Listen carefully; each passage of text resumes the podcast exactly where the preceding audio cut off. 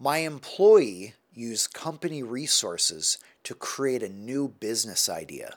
Who owns it? The general rule is that if company resources are used to create a business idea, the company owns it. Those resources include company time, tum- company computers, etc.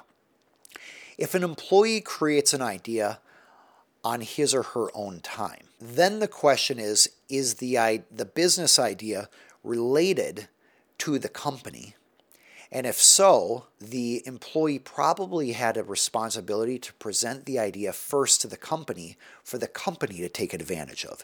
That's called the fiduciary duty of loyalty, which employees owe their companies. If the company said, no, we don't want to pursue that, the, co- the employee could pursue it in their own time, and the employee would own that idea and the intellectual property rights around it. But if the employee is pursuing an idea that relates to the business of the company, that employee is risking the company coming back later saying, You never presented that idea to us. And so we now own that idea. And if the company sues, the company could seek disgorgement. I have another video on that.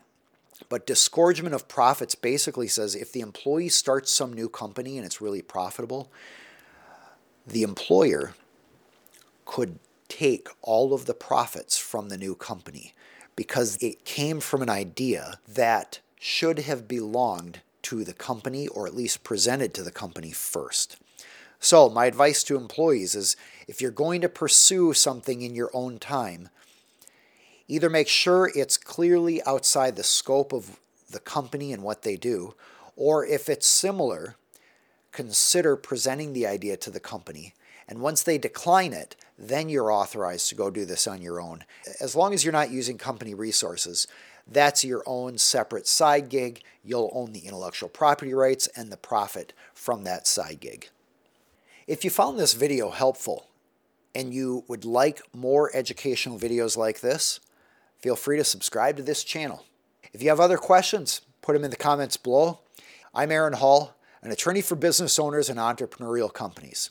You can learn more about me at aaronhall.com. And if you'd like to sign up for our free resources, go to aaronhall.com slash free.